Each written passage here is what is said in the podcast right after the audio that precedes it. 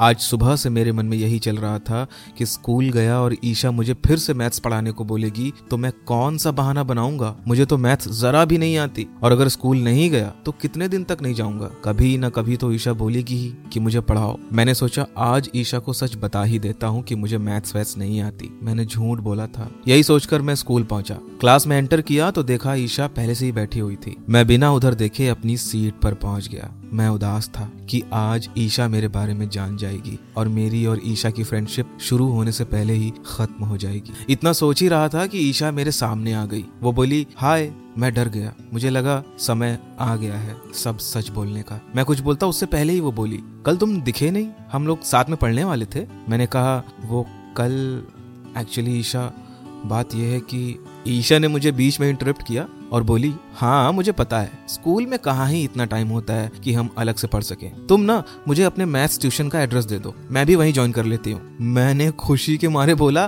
क्या? फिर अपनी एक्साइटमेंट को छुपाते हुए बोला हाँ मतलब स्कूल में कहाँ ही टाइम रहता है? तुम ज्वाइन कर लो। टाइम है शाम को पाँच बजे और एड्रेस है शास्त्री मार्ग, यमुना कॉलोनी वो राकेश साइबर कैफ़े है ना, उसी के सामने। ईशा बोली, पर मैं तो ये सब जानती ही नहीं। मैं तो शहर में नहीं हूँ ना, तुम तो जानते ही हो। तुम मुझे पिक कर लोगे क्या? ये सुनते ही मेरे मन में घंटियाँ बजना स्टार्ट हो गई थी।